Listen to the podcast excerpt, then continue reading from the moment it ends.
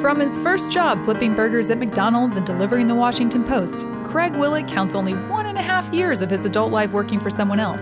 Welcome to the Biz Sherpa podcast with your host, Craig Willett, founder of several multi million dollar businesses and trusted advisor to other business owners. He's giving back to help business owners and aspiring entrepreneurs achieve fulfillment, enhance their lives, and create enduring wealth. The Biz Sherpa.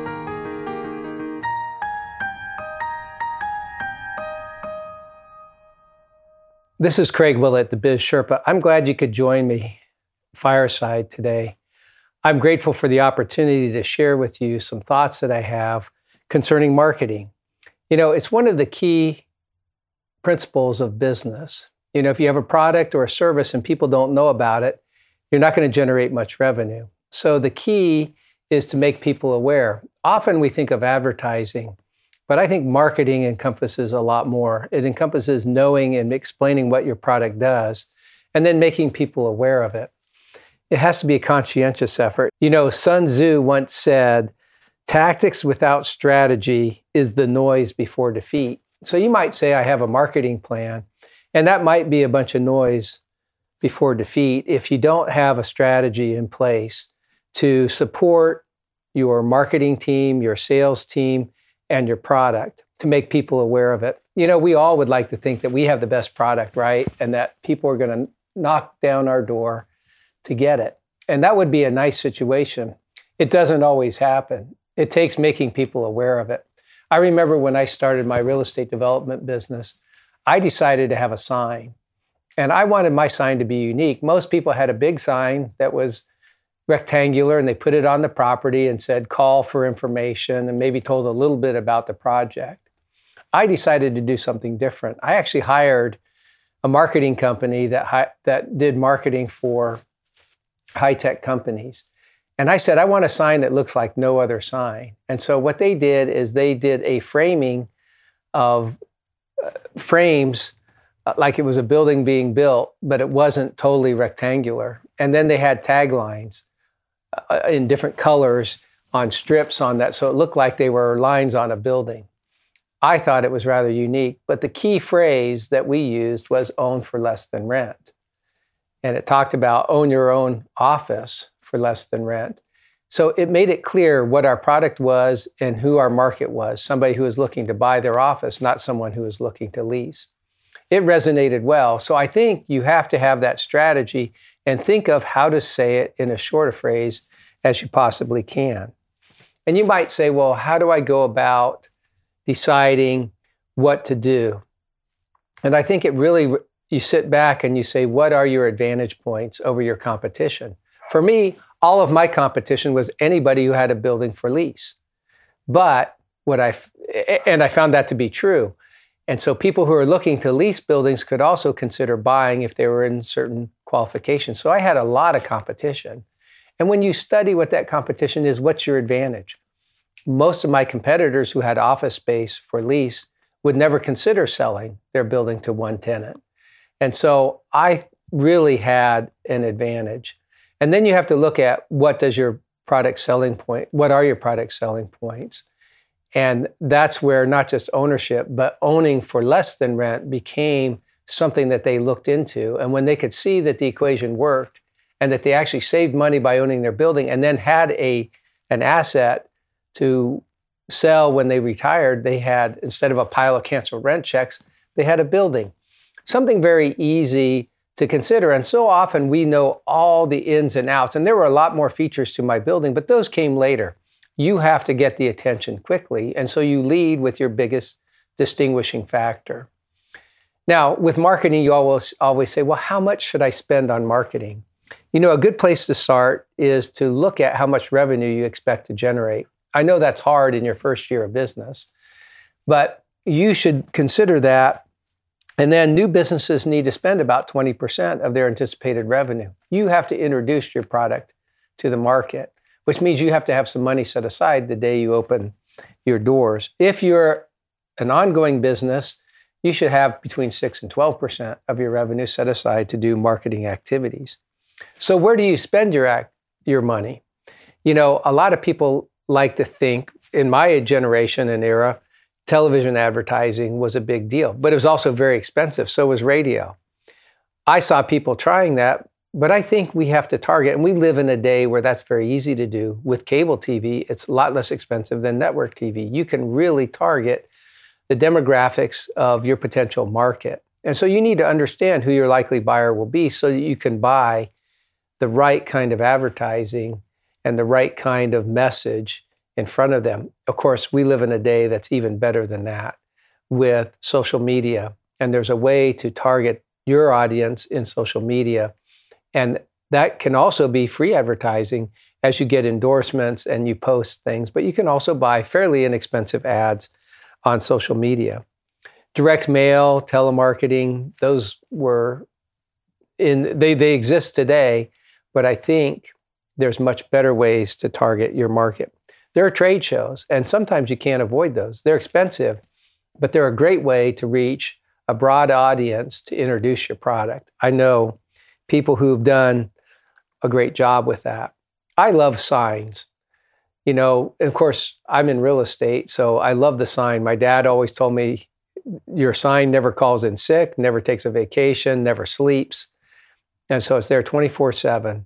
For anybody who drives by that's looking for a location, that's the number one factor in real estate, right? Is to have the proper and correct location. And so I think that's a big factor that we all need to look into is what is the selling factor? Is it is it proximate to location? If it's not, if it's over the internet, then there's other ways to attract that. I don't pre- pretend to be an expert, but I also know there's value in search engine optimization on your on your own website and I would look into having a website. It's hard to imagine a business today that doesn't invest time or money in a website that allows people to interact with the product, read endorsements and satisfactions and reviews, and it gives the ability to order or at least get information so that they can make a decision on purchasing and maybe then they talk to someone who's qualified.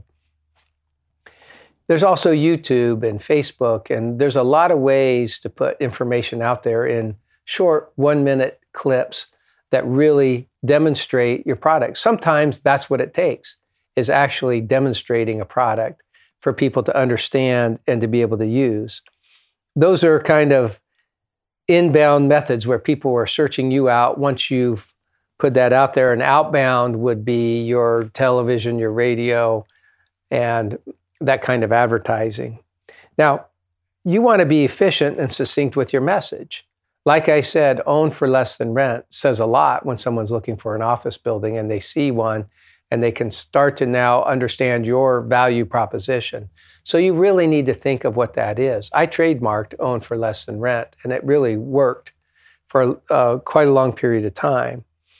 The other thing is be careful that your message really tells your story. You don't want to have a message that's confusing it will only frustrate potential buyers rather and they'll give up without making the this, the next step to, to a call to action of course i think it's important that you test your marketing you don't want to spend a lot on a marketing campaign if it doesn't work there are focus groups there are people that you can get that aren't friends because they're not going to be honest with you but find people who will share their honest feedback based on your marketing message. And be sure that you refine that. I wouldn't go with the first thought that comes to mind. It takes some effort. You need to stay on top of your product. You want great reviews. And so that means if you're getting negative feedback, you need to address the issues with your product or your delivery or your service or the interaction in making the sale. It may be that the transaction is a little wonky and that people need a little reassurance that they're going to get a quality product and that it's easy to buy. I think that's one of the great distinguishing factors today is to make it easy to consider and anticipate all of their needs so that they have a great experience. And so it takes that and you get good reviews when you get good reviews on those things, you tend to have the opportunity now to exploit and develop that market a lot further. So, testing ahead of time is very important and get feedback. What might be um, good to you or simple to you may not be simple to someone else. You might be an engineer and you have a complicated process, but for you, it might be simple. But for your potential buyer, it may be difficult. And so you have to understand that potential buyer really well. And then you have to decide what is your brand. Jeff Bezos once said, It is what people are saying about you when you're not in the room. That's your brand. Think about that for a minute.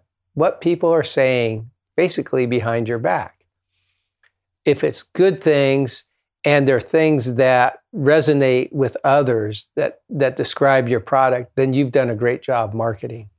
And so you need to have those great customer experiences early on so that the people, when you're not in the room, are saying great things about you. And that leads me to further discussing the test marketing you may not want to be there. You may want it videoed. You may want a third party doing the interviews because they're more likely to be honest with someone else than the owner because they'll be afraid to offend you. I don't know how many times I had people not be honest with me when I wish they would have been. And I took them to be sincere, but at the end of the day, they probably just didn't want to hurt my feelings. Again, I think you have to make it quick and simple. If it requires a demonstration, then do it in a minute or less. Hal Wing is one of my great mentors in business. He started the Little Giant Ladder System Company. And you know, one thing that Hal could do, and, and I think they still show it, he's since passed away, but his infomercials, he can show what that ladder does. I think there's 36 or 37 things a standard ladder can do. And he can demonstrate most of them in under a minute. It's quite interesting because he used to go to trade shows. And I think it's important to understand that some products require that. And if it requires a demonstration, be able to do it fairly quickly. Sometimes it might even take time lapse photography, but whatever it takes, be sure that your customer, if they invent that, if they invest that time to click on something to get a demonstration, that it happens quickly, that it hits the major points of what you want to do. Sometimes we put a lot of bells and whistles on our products and those are there just to reassure or to anticipate the future. But you want to hit at the core value proposition that you have. And then you need to stand out from the crowd. There has to be a way that you distinguish yourself, where people recognize your product over somebody else's, whether it's the color, whether it's the packaging, whether it's the delivery, or whether it's the size, the shape. Whatever it is, it needs to stand out unless and that's how you create your branding image. It has to be something that distinguishes you so that you're easily recognizable from everyone else. And then in marketing, it's important to automate your lead tracking. There are so many uh, CRM softwares that are out there that are available. And I would say it's worth the investment in one of those to keep track. I can tell when when I've inquired on something and that two, three, four years later, I'm still getting information. I'm not hounded by it, but it might be once or twice a year. I do hear from companies about their product that I once looked at on the internet. And I think it's important for you to do that. If someone was interested at one time, it may not have been the right time for them, may have been too early, or your product may have evolved. And that when you reach out to them again, you can put new news in front of them that may entice them to buy your product. You know, and then you want to measure what your conversion rates are. When people inquire, you need to see how your process is. How good are you from taking an inquiry and turning it into a sale? That's a conversion rate, and you need to determine that because it will help you determine how to spend. You'll want to source where the lead came from, and it will help you spend that budget I talked about more efficiently. If you're setting aside 20% of your revenue, you want it to be very effective, right? And so the way for it to be very effective is measure that and be faithful and religious about measuring that. And then you'll know where to spend. It became quickly apparent to me that while I got talked into a radio campaign, my lead sources didn't come from the radio. They came from the signs. And you can imagine signs are way less expensive than radio advertising. So you know, and then you have to keep in mind what is your difference. I can't say that enough in here. What is your distinguishing factor? A lot of people think they have a great product and it's for everybody, right? We'd all like to think that. What we all like to think that we have the next Wonder Bread, right? Or whatever a slice of bread. but we usually don't. We have something that's unique and it's for a targeted and niche market. And as you look at that, by the very nature, a niche market is something that not very many people are participating in and you're expert at. Be sure that your product is not something for everyone. You know, Henry Ford said, stopping advertising is like stopping your watch to save time. So while I talked about marketing, a function of marketing is advertising. And if we think, boy, I'm not getting enough leads, then you need to look at the efficiency and where you're spending it.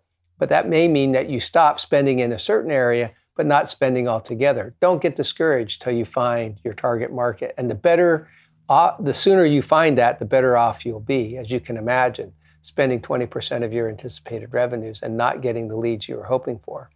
So I think it's very important. You know, Seth Godin once said, Don't find customers for your product, find product for your customers. And that leads me to the concluding thought I have in marketing. And it's been a theme on the Biz Sherpa podcast the whole time that since I started it in July 2020. And that is that you develop a business around a product or service that meets the needs for people you can't forget you're not selling to machines. You may sell over the internet, but you're not selling to machines. You're selling to human beings who are going to interact with that product, and you have a chance to make a difference in their life. The greater difference you make in their life, the greater your success will be. You can't forget that that interaction is all more important.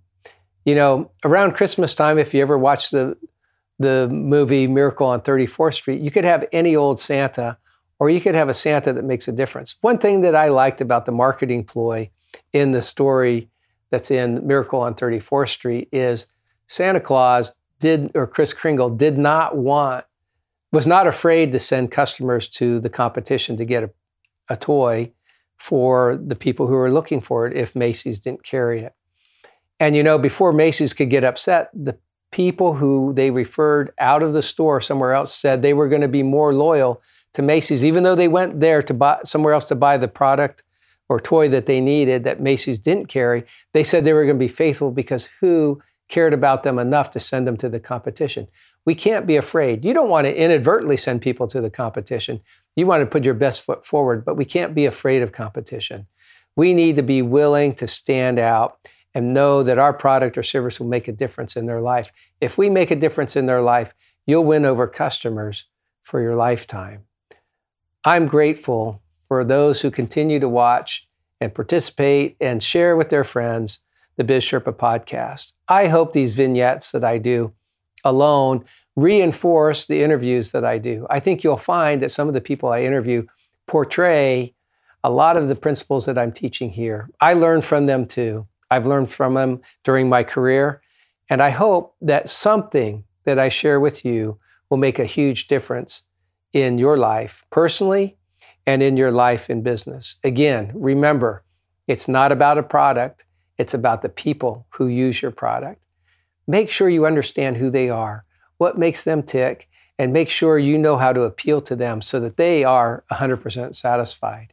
If you make them happy and you change their life, they will tell a lot of people about you. Your marketing budget will go down, I promise you, as a percentage of sales, because your sales will go up and some of them you'll acquire without even having to spend money. I found that to be true in business. I'm grateful for you, and I hope that the that you're able to set an effective marketing budget, manage your spend, and measure where your leads come from, and then your conversion rate, and then be sure your focus is always on the satisfaction of the customer. My Biz Sherpa scorecard helps you do that.